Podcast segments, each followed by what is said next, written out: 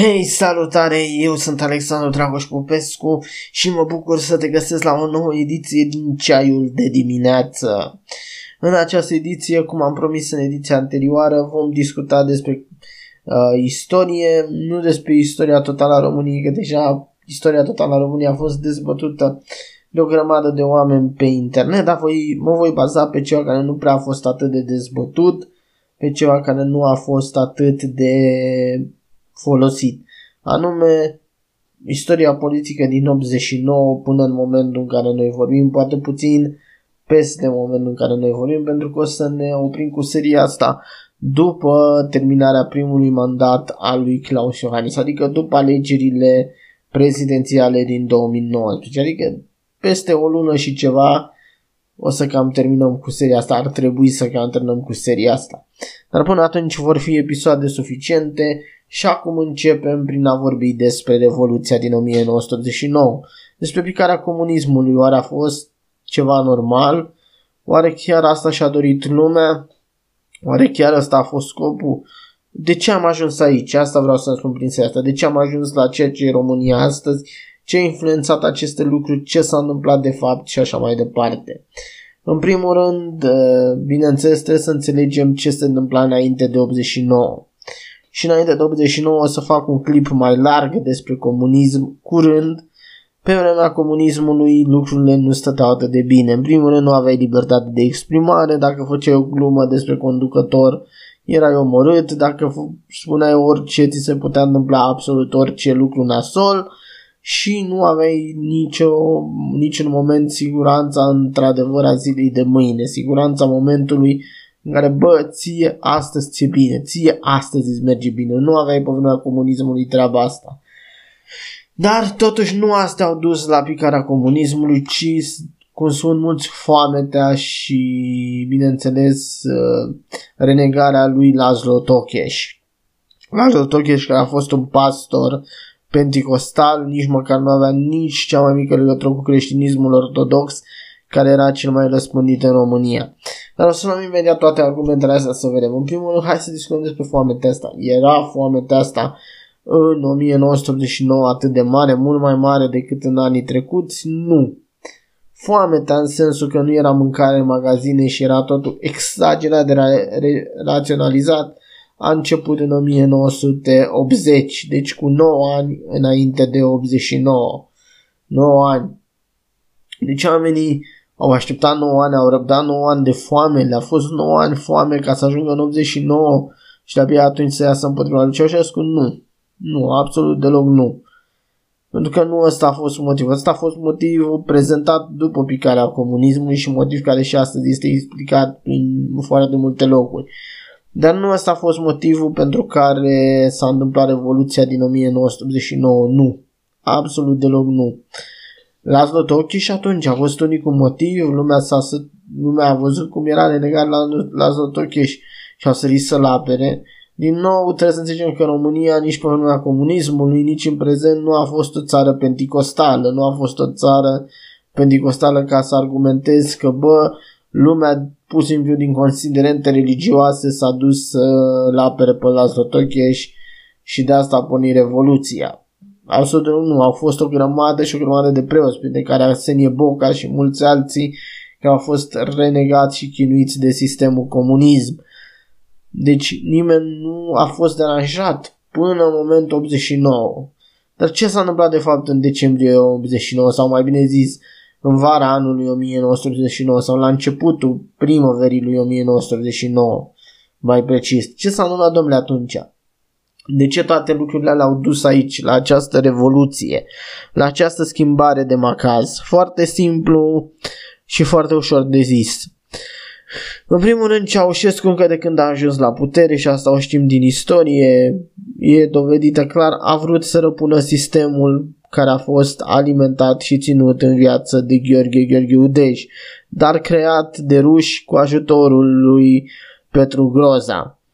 Uh, Dej credea că rușii e schimbarea. Dej credea că sistemul pe care rușii l-au implementat în România cu ajutorul tovarășului Petru Groza sunt eroi. E cel mai bun sistem. Era mâna sistemului. Sistemul avea puterea. Ceaușescu n-a fost de aceeași părere și a fost de la început împotriva sistemului. El a vrut să răpună sistemul să fie bossul de deasupra sistemului. Cum să ziceți, care sistem? Iluminati, teoria ale conspirației, nu știu. Nu, ceea ce voi spune nu are legătură nici cu Illuminati, nici cu vreo rasă extraterestră, nici cu nu știu ce altă teorie a conspirației, ci cu realitatea. Sistemul care există și astăzi a fost creat de Gheorghe, de Gheorghe mă rog, Gheorghe Gheorghe deja a dat vitalitate, dar el a fost creat de Petru Groza împreună cu ruși. Ceaușescu nu a fost de la început, repet, împotrivă, în plăceri cu acest sistem, a fost mereu împotrivă. Și a tot încercat să împingă lucrurile spre alte făgașuri rele de asemenea, pentru că și Ceaușescu era un dement, nu putem spune că Ceaușescu era vreun geniu sau vreun doritor de bine pentru țară și sistemul dorea să distrugă, nu. Ambii își doreau să distrugă, dar își doreau să-și pună ștampila pe distrugere. Și Ceaușescu a mers în față, sistemul a mers în față crezând că până la urmă le răpune pe Ceaușescu și va reuși să îl controleze și va fi o maionetă bună. La un moment dat, prin 1989, sistemul era gata-gata să fie răpus de Ceaușescu. Ceaușescu devenise extrem de puternic, oamenii din jurul lui Ceaușescu erau foarte de încredere pentru el și își pusese peste tot doar oamenii de încredere și sistemul simțea că trebuie că e moartea lui. Atunci trebuia să vină ceva, trebuia să întâmple ceva ca sistemul să nu pice, ca sistemul să nu moară. Și au început să învrășbească poporul pe ascuns. Au început să împingă în popor pe ascuns prin diverse forme, folosindu-se de actori care făceau parte din sistem, folosindu-se de cântăreți care făceau parte din sistem și de o grămadă de oameni care făceau parte din sistem, să împingă în lume ideea asta că bă, e foamete, bă, nu mai rezistăm, avem stomacurile prea goale, ceea ce se întâmpla, dar până atunci oamenii nu realizau treaba asta. Erau mult prea fericiți cu locul de muncă și cu ce li se întâmpla să realizeze treaba asta. Dar au început să se bage. Oamenii au zis, da mă, uite, mi-e foame, chiar aș mai băga niște lucruri în stomac, chiar n-aș vrea să mor acum de foame, chiar merge încă niște sandvișuri, merge încă niște mâncărică, merge încă niște suculeți, merge niște lucruri. Ulterior a fost cazul cu Laszlo Toche și momentul în care sistemul a funcționat nou și a zis, bă, uite, unui om drept, bun, care a vorbit numai despre Dumnezeu, a făcut numai lucruri bune, uite ce îi se întâmplă, haide să facem ceva. Bineînțeles, lucrurile astea s-au întâmplat ascuns, fără ca Ceaușescu să-și dea direct seama, dar poporul primea aceste mesaje, să le zicem, subliminale direct. Și a fost faza, bun, poporul s-a enervat mai tare. După aia a fost faza cu Iliescu, domnule, Iliescu renegat, Iliescu care e un erou, Iliescu care a făcut. Și Iliescu a fost renegat prin acele vremuri de sistemul, de Ceaușescu și de sistemul, bine, el puțin mai devreme a fost renegat, dar el a început să-și spună renegarea în momentele alea. El care de-a lungul vieții lui a fost sclavul familiei Ceaușescu. Dar el a început să se simtă că se schimbă lucrurile. La fel simțea foarte mulți oameni că se schimbă lucrurile. Și bineînțeles că au început proteste de state, s-au creat proteste mici mai întâi, pe care Ceaușescu le-a eliminat ușor în vară, și încetul cu încetul spre decembrie au început să apară din ce în ce mai multe proteste, Timișoara și multe alte orașe s-au alăturat, începând pur și simplu proteste din ce în ce mai mari. Și, bineînțeles, ne apropiem de decembrie 1989 când Ceaușescu cu o ultimă încercare vine și dă următorul discurs.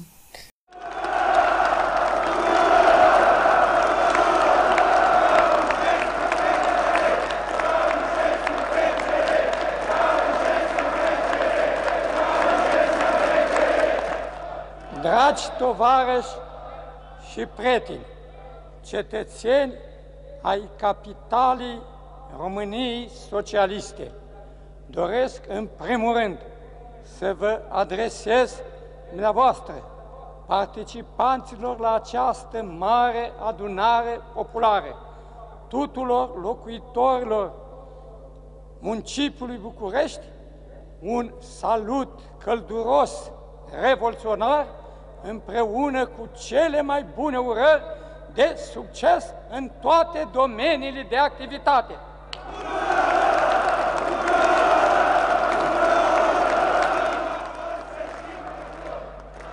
Doresc de asemenea să adresez mulțumiri inițiatorilor și organizatorilor acestei mare manifestări populare din București, considerând aceasta ca o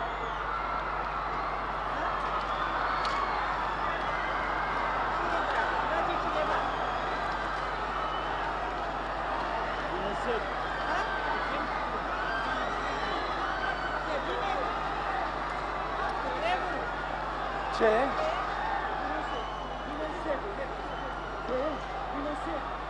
Nu mă, hă!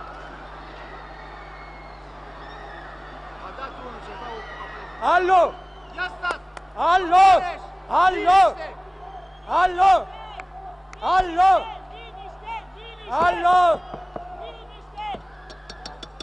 Alo! Alo! Alo! Alo! Alo! Alo! asta. Alo! Alo! Tovarăș! Tovarăș! Așezați-vă liniștiți! Tovarăș! Tovarăș! Alo! Tovarăș! Așezați-vă liniștiți! Alo! Alo! Tovarăș! Așezați-vă liniștiți!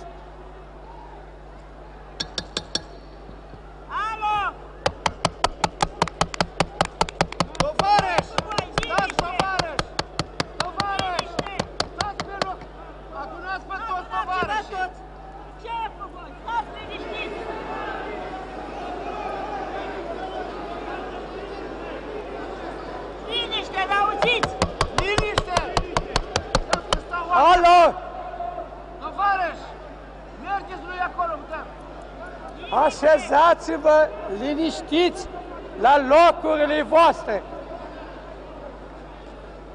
Asta e o provocare. Alo? Alo? Așezați-vă liniștiți! Stați liniștiți! Cetățeni ai capitalei Mergeți înapoi, tovarăș! Stați liniștiți! Stați liniștiți!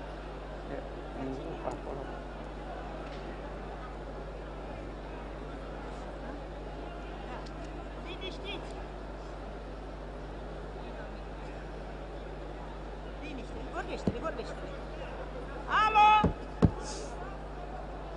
Încă o dată doresc să subliniez că trebuie să demonstrăm cu toată puterea, forța și unitatea în apărarea independenții, integrității și suveranității României. Aceasta constituie una din problemele fundamentale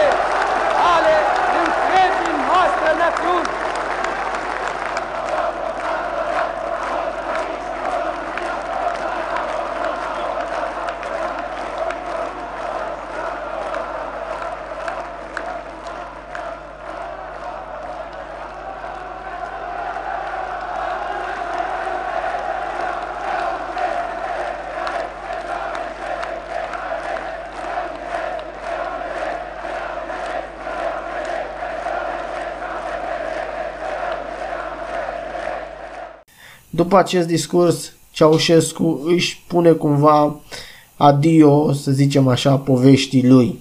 De ce își pune adio poveștii lui? Mai mult ca simplu, pentru că oamenii nu mai vor să audă, au fost spălați atât de bine de sistem pe creier, încât nu mai vrea să audă balivernele lui Ceaușescu, care erau baliverne, la fel ca și ce băga sistemul. Nu mai vreau să audă ce le spunea Ceaușescu. Și cer eliminarea lui Ceaușescu. Nu cer eliminarea, cer plecarea lui Ceaușescu. Ceaușescu încearcă să fugă cu avionul din țară, să plece din țară cu avionul. Nu se întâmplă treaba asta, este prins deoarece și pe acolo își băgase degetele lipicioase sistemul și după plecarea cu avionul sunt prinși, duși la Târgoviște, uh, judecați fără niciun fel de răgaz de oameni, dar de ce au fost judecați? Hai să discutăm puțin mai întâi de ce Ceaușescu a fost judecat, de ce s-a întâmplat lui Ceaușescu astfel de lucruri. Deoarece sistemul era foarte exagerat de speriat de Ceaușescu. Uh, pentru sistem, dacă Ceaușescu se întorcea, însemna lichidarea lor. Dacă Ceaușescu revenea în vreun fel, se întâmpla ceva și poporul zicea hai să-l scoatem pe Ceaușescu de la Bulău și să-l punem președinte la loc, pentru ei însemna lichidarea lor pentru că nu mai aveau niciun cod. Așa că judecători mincinoși, controlați de sistem, cum mai sunt și astăzi destui, au urlat și au dictat și l-au condamnat pe Ceaușescu și pe Elena la moarte. Ei au primit de la sistem comanda directă. Ăștia trebuie să moară. Și bineînțeles că ăștia au murit, au fost împușcați, omorâți, eliminați de către sistem. Ulterior, după picarea sistemului, Iliescu împreună cu mai multe persoane s-au dus la, tele- la TVR și au spus am învins, poporul a învins. Bineînțeles, poporul și-a făcut niște planuri și planurile alea n-au fost respectate. Să discutăm într-un episod viitor de ce n-au fost respectate, ce s-a întâmplat de fapt cu ceea ce vrea poporul și cu ceea ce vrea sistemul. Acum la final o să întrebe lumea, bă, dar ce e sistemul ăla? Tu zici de sistem, ce e sistem? Sistemul sunt serviciile secrete și o să discutăm într-un episod mai amplu despre serviciile secrete la un moment dat. O să vă explic ce se întâmplă cu serviciile secrete, ce se întâmplă cu intimitatea voastră și nu numai a voastră, cât și a politicienilor și a tuturor. Și veți înțelege că în momentul în care ai informația poți controla absolut orice. Dacă știi secrete ale oamenilor, pur și simplu le poți folosi împotriva acelor oameni sau le poți folosi să controlezi acei oameni. Vom discuta în un episod viitor și despre treaba asta. În episodul următor vom discuta despre alegerile din 1990. Uh, Ulterior vom discuta despre alegerile din 1991. Nu, 92 parcă și ulterior vom discuta și despre alegerile din 1996 cele care din aduc la putere pe prietenul nostru Țapu. Cam atât cu episodul de astăzi. Ne vedem data viitoare un episod mai scurt, mai concis. Cred că o să vă placă. Ne vedem în ediția următoare când o să discutăm și despre alte lucruri. Pup, bye bye, bye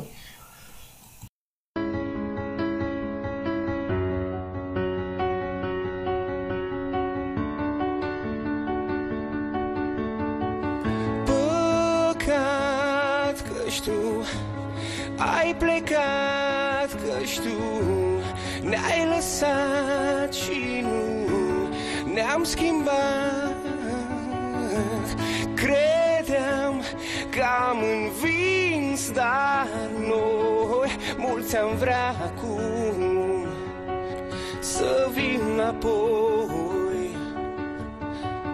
Am vrut să schimbăm ceva, dar e mult mai greu azi decât atunci era. Ne-am dorit-o mult, dar asta nu-i libertate când vin în rate și când ne împrumutăm Ca să punem pe masă România Nu e acasă. Cu toții am strigat Jos și-au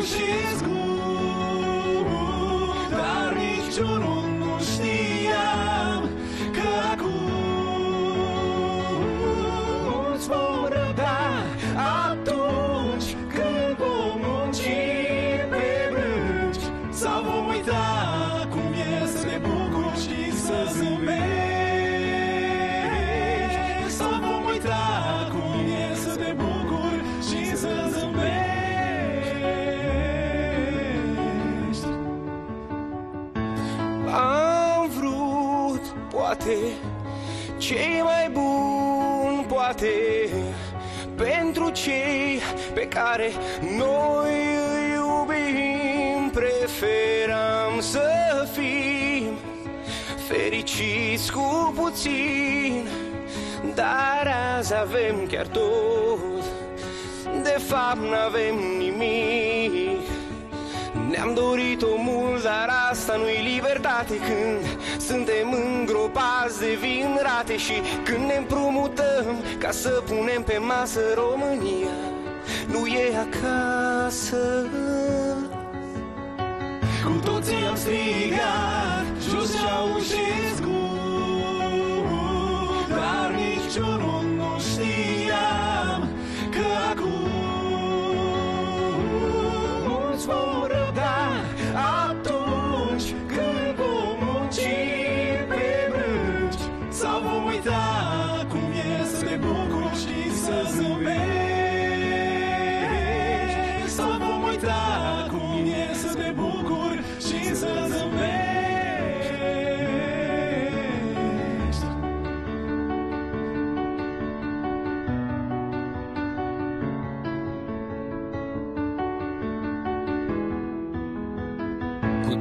am strigat jos Ceaușescu